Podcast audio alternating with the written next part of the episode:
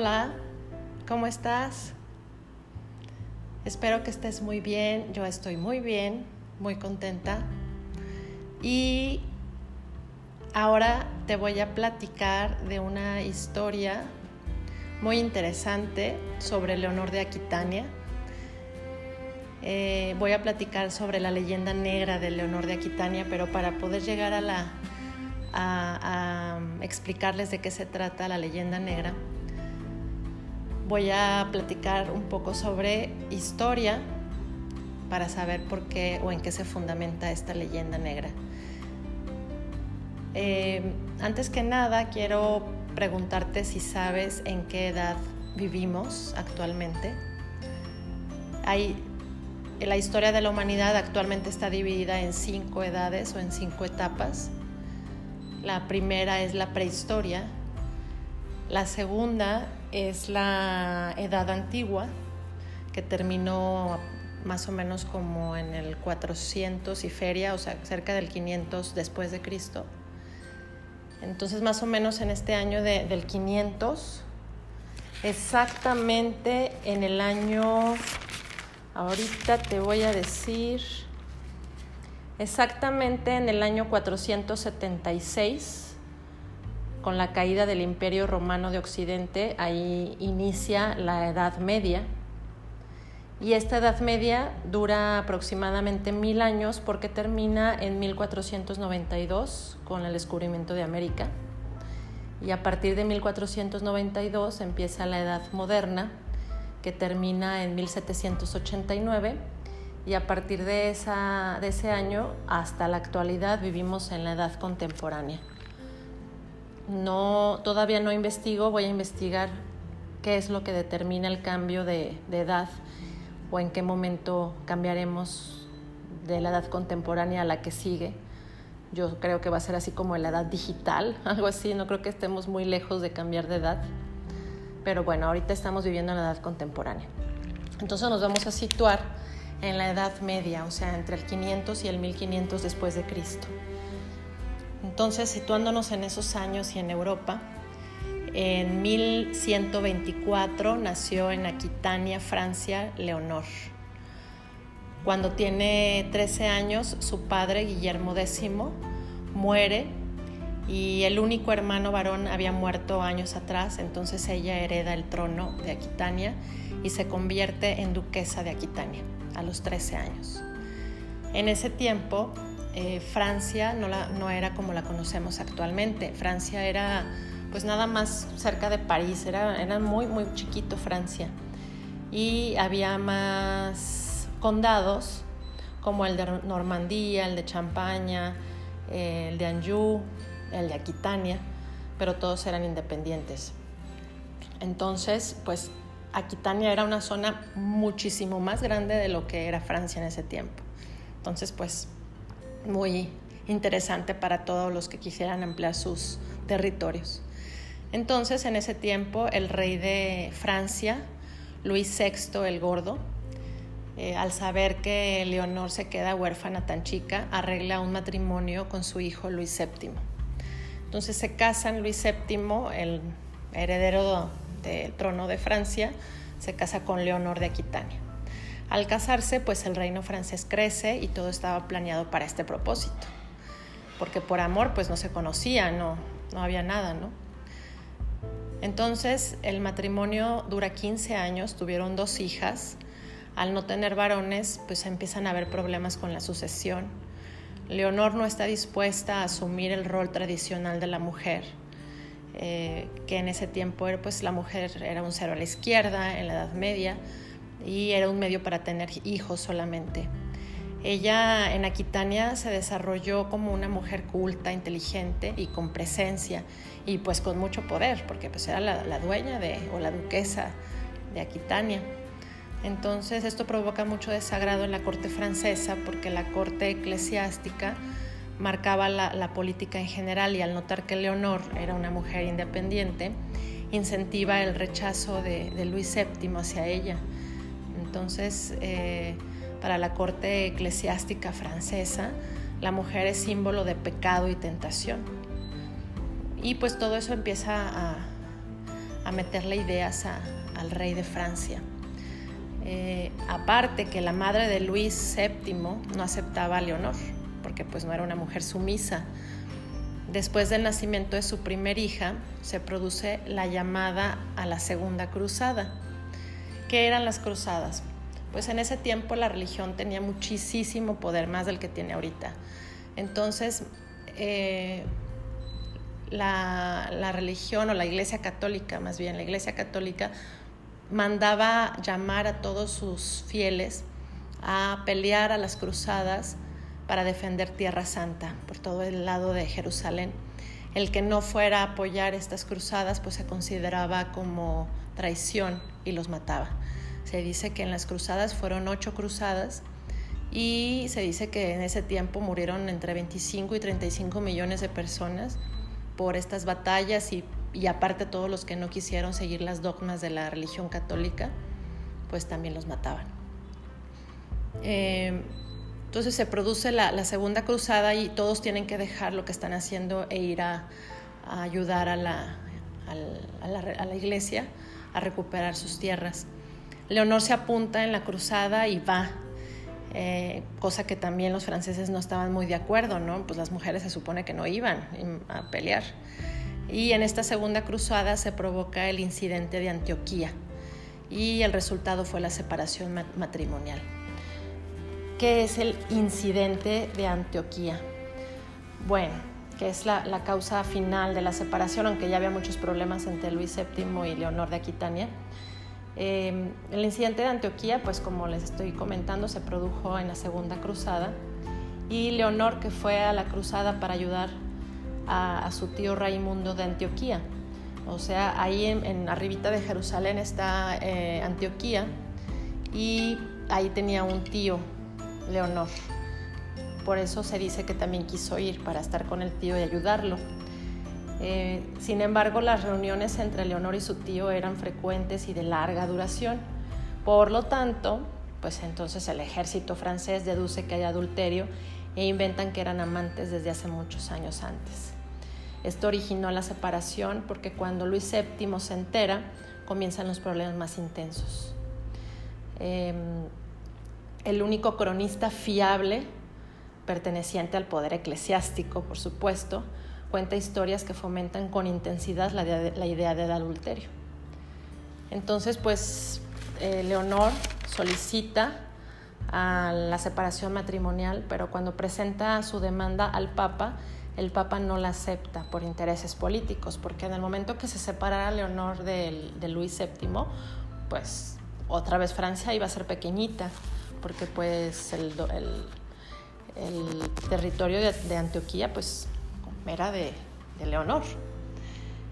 Tres años después le otorgan el, el permiso de la separación, fue hasta 1157 cuando Leonor consigue la separación matrimonial. Sin embargo, esta separación no es solo una ofensa para el rey Luis VII y el reino de Francia, sino que dos meses después se casa con, con Enrique II de Inglaterra. Entonces Francia se queda sin Aquitania y se la adjudica a Inglaterra. Algunos años después, el duque de Anjou, Enrique II, hereda el reino de Inglaterra. Por lo tanto, crece el territorio de Inglaterra con la unión de Leonor y el nuevo reino de Enrique II. O sea, se convierten en reyes de Inglaterra y de Francia casi, porque eh, te digo, Antioquía era casi la mitad de lo que conocemos ahorita de Francia. Leonor y Enrique II tuvieron ocho hijos. Guillermo IX Enrique el Joven, Ricardo Corazón de León, Matilde, Godofredo, Leonor, Juana y Juan Sin Tierra.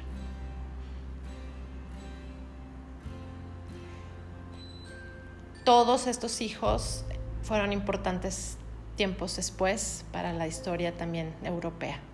Enrique II era, o sea, el papá de todos ellos, esposo de Leonor, era un hombre muy inteligente y fuerte y estratégico y guerrero. Él quería casar a todos sus hijos con las personas más convenientes para ampliar su reino. Y así lo hace. Guillermo IX no pudo lograrlo porque murió a los tres meses. Enrique el joven, a pesar de haber sido coronado dos veces, no logra reinar nunca porque muere por disentería. Entonces queda Ricardo I, que él sí llega a gobernar Inglaterra. Matilde es objeto de transacción política al casarla con el duque de Sajonia. Leonor, la casan, la hija de Leonor, la casan con Enrique VIII de Castilla, en un futuro se vuelve Leonor de Castilla. Godofredo lo casan con la duquesa de Britania. Juana la casan con el rey de Sicilia. Y Juan sin tierra se queda, de hecho por eso le dicen sin tierra, ¿no? Porque no figura todavía como alguien importante. Es el más pequeño de todos los hijos. En esta época, Enrique II, el esposo de Leonor, debe de viajar mucho porque el territorio es muy grande, porque imagínate, tenía un montón ya de, con todas las, los matrimonios que hizo con sus hijos, pues aparte de tener Inglaterra, tenía el, reino de su esposa Leonor, Aquitania, y aparte pues tenía ya, ya muchas tierras que cuidar con todos los casamientos de sus hijos. Y eh, Leonor siempre lo acompaña a todos lados, siempre fue una mujer muy... Eh, pues muy activa, muy quería estar participando en todo. Pero había un detallito en esta unión de Leonor y, Enrique, porque Leonor cuando se casa con Enrique, ella tiene 28 años, pero él tiene 18, o sea, se llevan 10 años, es 10 años más chico él que ella. En 1170 se casa Leonor, la hija, con Enrique VIII de Castilla, como les comentaba hace ratito. Y Leonor acompaña a su hija, la entrega a, a los reyes de Castilla y se convirtió pues en una reina muy muy importante también que en su momento también les platicaré la historia independiente del honor de Castilla. En este mismo año Enrique II enferma y cree que se va a morir y hace la declaración de distribución de territorios entre sus hijos, por supuesto. El preferido de Leonor siempre fue Ricardo, el este, Ricardo I. A Enrique el joven, antes de morir, por supuesto, le, da, le otorga o le hereda el ducado de Normandía, o sea, lo que es Inglaterra también. A Ricardo I le da el ducado de Aquitania, pues que es el de su mamá. A Godofredo le hereda el ducado de Bretaña y a Juan sin tierra no le da nada o casi nada. Pues por eso vuelvo a repetirte que por eso se llama Juan sin tierra. A los dos meses, el rey se recupera, no se muere, se recupera Enrique II y no reparte nada. Dice, ¿saben qué? Pues no me morí, así es que siempre no hay ninguna distribución de territorio, sigo gobernando yo todo. Y pues los hijos ya eran mayores, ya estaban casados, ya tenían aspiraciones y esto provoca pues la molestia de estos hijos, quienes pues ya estaban con ideas de, de gobernar. Tres años más tarde de esto, se produce la primer rebelión de los hijos contra su padre, apoyados por Leonor, y Enrique II gana la batalla. Eh, en esta guerra que los hijos, los, hijos que, más se pelearon con o más eh, participaron en esta batalla fueron Enrique, Ricardo y Godofredo que son los que tenían tierras y querían recuperarlas, porque Juan sin tierra pues no tenía mucho por qué pelear. Y le piden ayuda al ex marido de Leonor, al rey de Francia, Luis VII. En esta eh, batalla, pues Enrique, al, al, aliviarse, tenía un ejército muy poderoso y gana la batalla. Entonces los tres hijos huyen a Francia pidiendo protección a Luis VII sin embargo, Leonor intenta huir y no lo logra y la apresa Enrique II, o sea, su esposo, por traición a la patria y pues también por traición a él, y la mete presa 16 años. Hasta que murió Enrique II, su hijo Ricardo la libera porque a la muerte de Enrique II, Ricardo sube al trono. duró 16 años presa Leonor de Aquitania en su mismo territorio. En 1189 muere Enrique II y entonces sube al trono Ricardo I. Unos años antes muere Luis VII de Francia y sube al trono Felipe II Augusto. y su objetivo es recuperar todo lo que Enrique II se ha llevado. O sea, para los franceses, cuando los 15 años que duraron juntos Leonor y Luis VII, pues ellos ya consideraban que era su territorio. Entonces cuando, cuando Leonor se va y se casa con, con Enrique II, pues los franceses sienten que les quitaron sus propiedades porque ya consideraban que eran de ellos, a pesar de que era de Leonor. Pero ellos sí siguen teniendo ese coraje hacia, hacia Leonor que provoca, como te voy a platicar en un momento, la leyenda negra, que pues realmente los que la escriben son los franceses que están muy molestos con Leonor. Em, cuando van a comenzar a pelear, Ricardo I y Felipe II Augusto, aparece la tercera cruzada ¿Te acuerdas que te dije que cuando la iglesia decía que había cruzadas no había opción? Había que ir a pelear, si no te mataban. Por lo tanto, se interrumpe la pelea y se hacen amigos Ricardo I y Felipe II Augusto. O sea, Ricardo I es el que, el que se queda con los dominios de su papá Enrique II, o sea, Aquitania, Inglaterra, Normandía.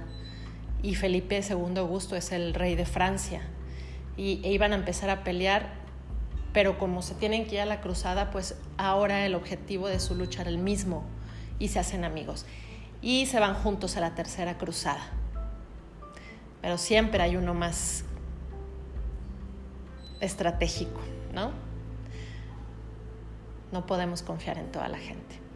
A los tres meses que están en la cruzada, Felipe II Augusto regresa a Francia y aprovecha que Ricardo I está en Tierra Santa y se alía con Juan sin tierra. Juan sin tierra que está enojado porque sus hermanos pues heredaron todo, su papá no le dejó nada, entonces Felipe II Augusto se aprovecha de esto y se alía con Juan sin tierra. Leonor de Aquitania avisa a su hijo Ricardo que está en las cruzadas y este vuelve, pero cuando regresa, Leopoldo, perdón, Leopoldo V de Austria, en cuanto regresa, lo hace prisionero y se lo entrega a Enrique VI en Roma. Ricardo I dura año y medio preso. Leonor tuvo que intervenir para conseguir su rescate, lo que le costó mucho dinero y provocó el enojo de los seguidores de Leonor. ¿Por qué? Porque el dinero que tenía Leonor pues era del pueblo también y ella gasta todo su dinero para recuperar a su hijo, la libertad de su hijo. Pues esto no les agrada mucho a, los que querían a Leonor. Ricardo regresa a Inglaterra y muere cinco, cinco años después y queda su hermano Juan sin tierra como rey. O sea, el hermano, el hijo menor de Leonor, que no le habían dejado nada por situaciones del destino, circunstancias, se queda con todo. Años más tarde, Leonor concilia la paz entre Francia e Inglaterra. Ella ya tiene 76 años.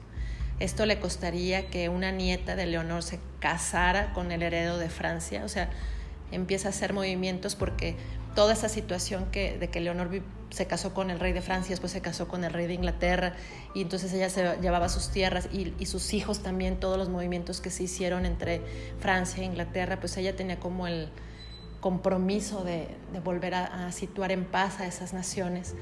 Entonces compromete a la hija de Leonor de Castilla, Blanca, Blanca de Castilla, la compromete a, a casarse y lleva, cruza otra vez, así como lo hizo con su hija Leonor, la mamá de Blanca, va y entrega a Blanca de Castilla a Felipe II Augusto para concertar la paz. Entonces Felipe II Augusto se casa con, Blanca de Castilla y así aparentemente logra la paz. Sin embargo, eh, no, siempre donde hay poder y donde hay dinero y pues no, no es así de fácil, ¿no? Entonces Juan sin tierra se casa con Isabel de Angulema y casada con un señor de Francia. O sea, Isabel de Angulema estaba casada con un señor de Francia. Entonces otra vez, Juan sin tierra provoca el enojo de, Francia porque pues se fija en una mujer casada de su pueblo.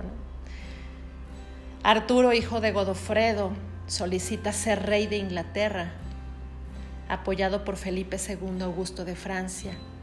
Juan sin tierra lo apresa y lo desaparece, o sea, también nieto de Leonor.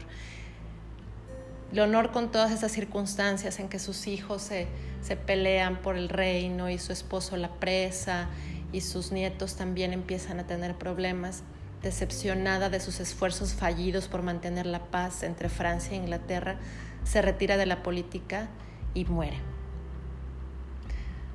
Esta es la historia súper breve de Leonor de Antioquía, eh, perdón, de, de Aquitania. Antioquía era el tío Raimundo. Leonor de Aquitania. Y de aquí surge la leyenda negra. ¿Qué es la leyenda negra? Pues es el, la difamación de Leonor a manos o más bien a voces de los franceses porque pues están enojados porque según los franceses por culpa de ella se provocó todo este desorden entre Inglaterra y Francia. Em, ¿Y por qué? Pues porque ella era una mujer que luchaba por, por su felicidad, por su tranquilidad, por su, por su bienestar y pues a lo mejor anteponía esto al bienestar de su país, ¿no? Y entonces ella era dueña de Aquitania y ella hacía lo que quería. Y hizo lo que quiso, desgraciadamente pues ya con todos sus hijos y con el hombre que confió, que fue Enrique II, pues no le salieron bien las cosas. O sea, su error, en mi opinión, fue enamorarse.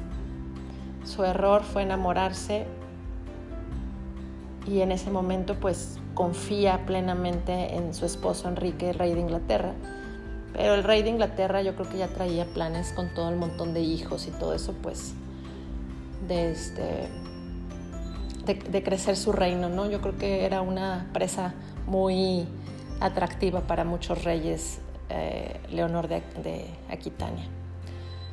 Eh, cuando se separa de Luis VII, los franceses comienzan una campaña en contra de Leonor. La acusan de varios adulterios, asignarle asesinatos.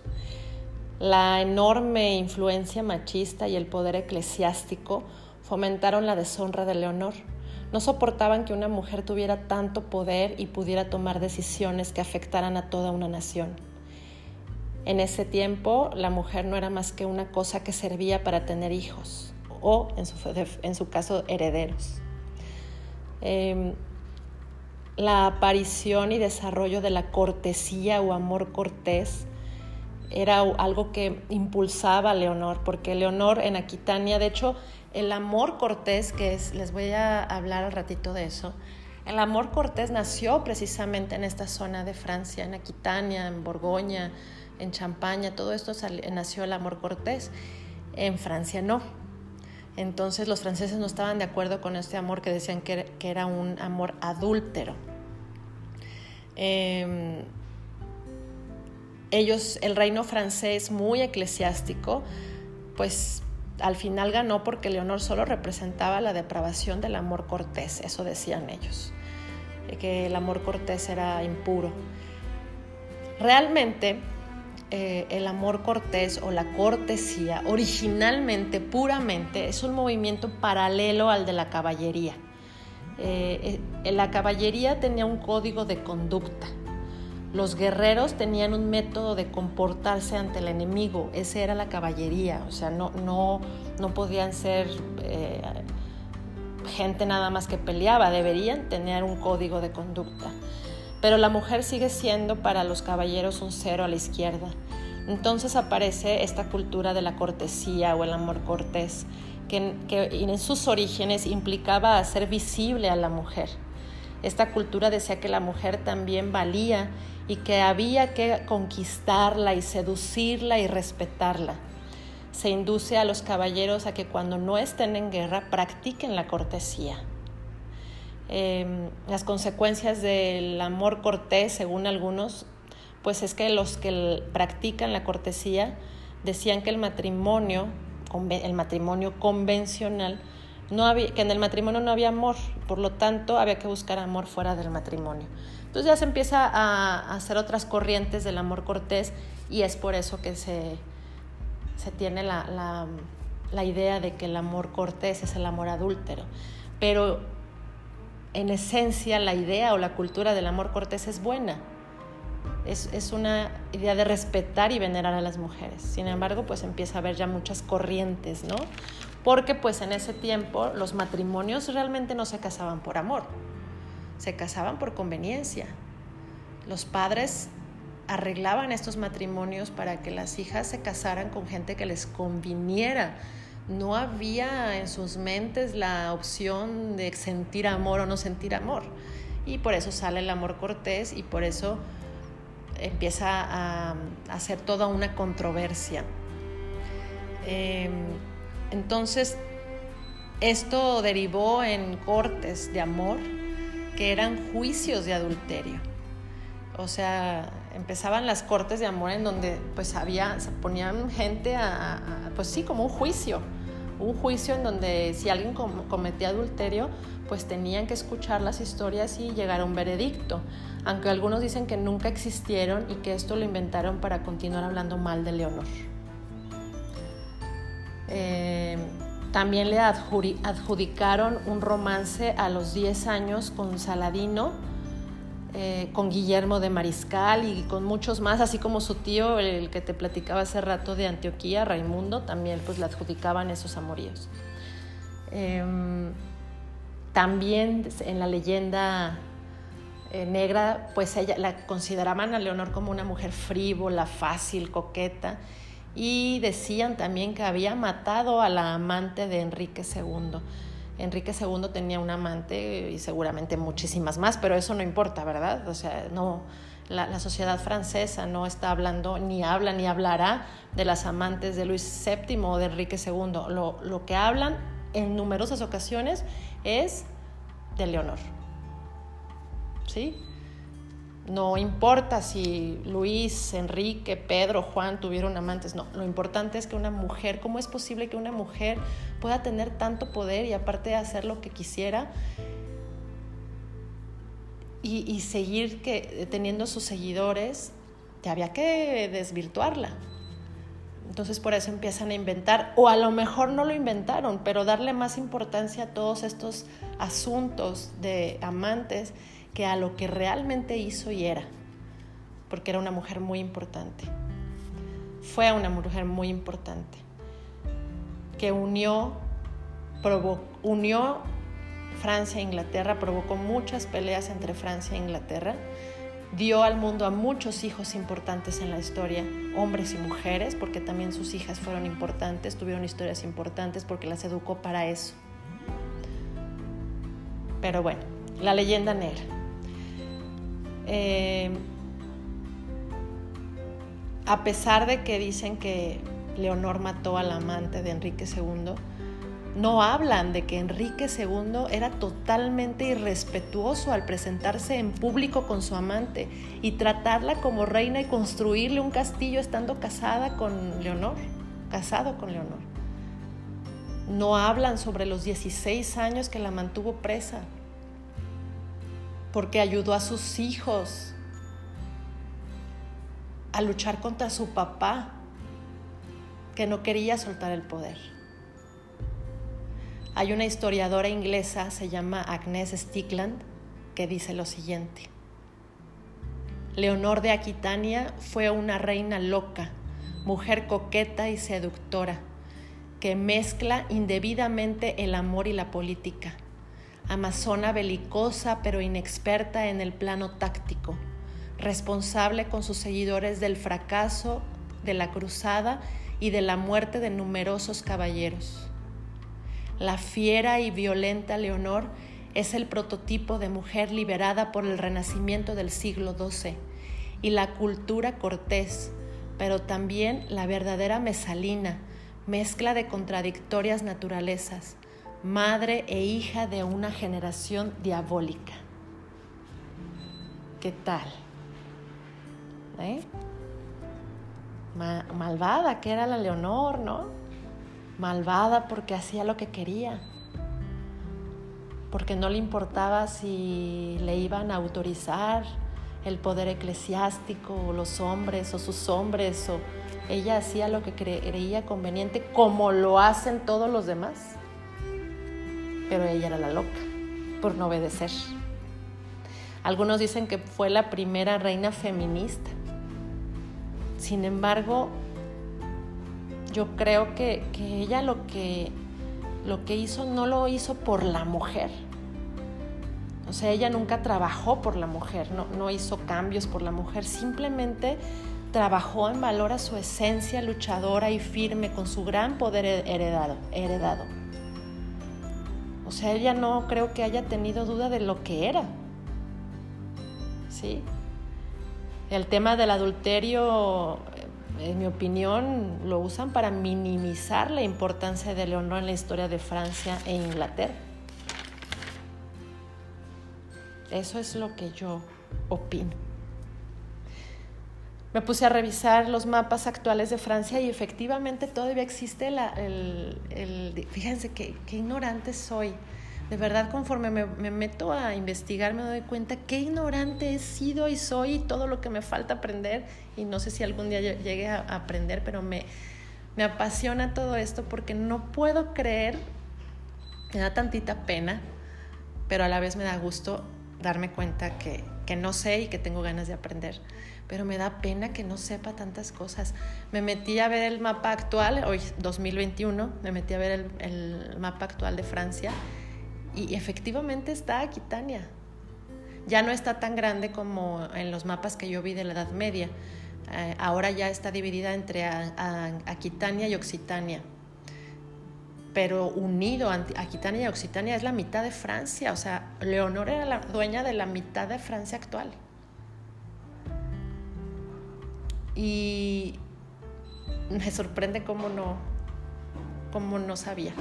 Pero bueno, algún día, si Dios me da licencia, tendré oportunidad de ir a Francia y si Dios me lo permite y voy a Francia, iré a Aquitania seguramente.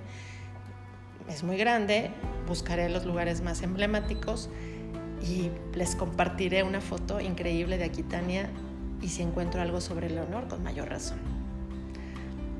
Bueno, espero que les haya gustado esta historia de amor, de historia, de, poder. Y les agradezco, te agradezco como siempre que me escuches, donde quiera que estés y lo que quiera que estés haciendo, te mando un abrazo. Y ojalá que, compartas esas historias con la gente que, que más quieres y aprendamos juntos de todo lo que ha pasado en la historia. Un abrazo, un abrazo muy fuerte para ti. Buenas noches.